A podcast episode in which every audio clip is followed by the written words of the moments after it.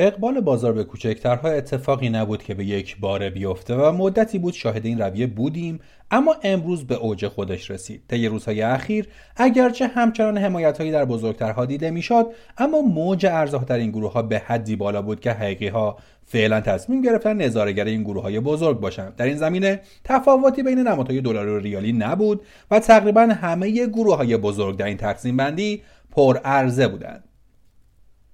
قسمت 436 شما پادکست بورس پلاس رو تو روز یک شنبه 8 اسفند 1400 مهمان شماییم ما تو این پادکست به بررسی روزانه اتفاقات بازار سرمایه ایران می‌پردازیم.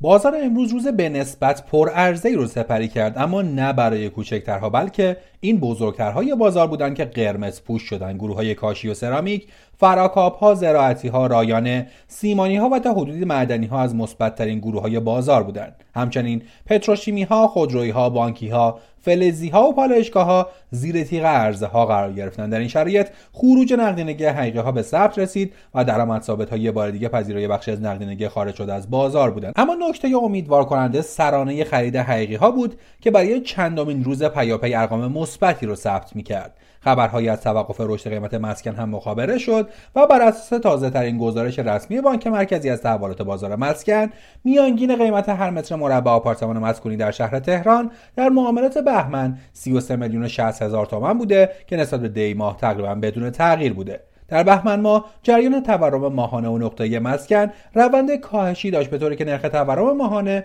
حدود 7 دهم درصد نسبت تورم ماهانه دی ماه افت کرده بود و تورم نقطه‌ای هم در حالی به 16 ممیز 4 درصد رسیده که این مقدار در دی ماه 20 ممیز 3 درصد بوده. ارز 4200 اما همچنان بحث برانگیزه. در این زمینه زنگنه رئیس کمیته اصلاح ساختار بودجه مجلس گفته بودجه‌ای که دولت به مجلس ارائه کرده عملا ارزی با یک نرخه و هیچ اشاره‌ای به دلار 4200 در بودجه 1401 نشده. اما دولت در همین بودجه مبلغی هولوش 570 هزار میلیارد تومان رو برای جبران تبعات تورمی برآمده از حذف ارز 4200 و حمایت از تولید کنندگان و مصرف کنندگان در نظر گرفته. قرار شده به دولت اجازه داده بشه معادل ریالی 9 میلیارد دلار برای حمایت از تبعات برآمده از حذف ارز 4200 تخصیص بده.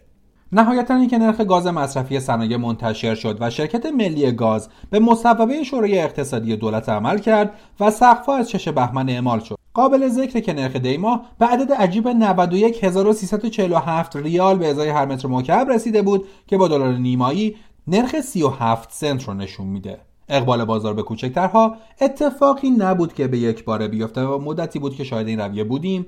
اما امروز به اوج خودش رسید. طی روزهای اخیر اگرچه همچنان حمایتهایی در بزرگترها دیده می‌شد اما موج عرضه ها در این گروه ها به حدی بالا بود که حقیقی ها فعلا تصمیم گرفتن نظارگر این گروه های بزرگ باشند. در این زمینه تفاوتی بین نمادهای دلاری و ریالی نبود و تقریبا همه گروه های بزرگ در این تقسیم بندی پر عرضه بودن واقعیت اینه که در شرایطی که نقدینگی موجود در بازار کفاف رشد بازار رو نده بازار با چرخش نقدینگی راه خودش رو پیدا می‌کنه. گاهی اوقات مثل شرایطی که بازار در حال حاضر در اون گیر کرده چرخش نقدینگی هم جوابگوی بازار نیست و در نتیجه بازار نقدینگی خودش رو تنها به گروه های خاصی معطوف می‌کنه. در حال حاضر این گروه های کوچکترن که این نقش رو بازی می‌کنن چرا که این گروه ها نقدینگی آنچنان بالایی رو برای حرکت نیاز ندارن و البته بازار نیم نگاهی هم به برجام داره و همچنان امیدواره که توافق برجام با همه کش و که داره نهایتا امضا بشه. در نتیجه برجامی های کوچکتر مثل حمل و نقلی ها به نظر اقبال بیشتری داشتند البته بازار تقریبا به این نتیجه رسیده که ارز 4200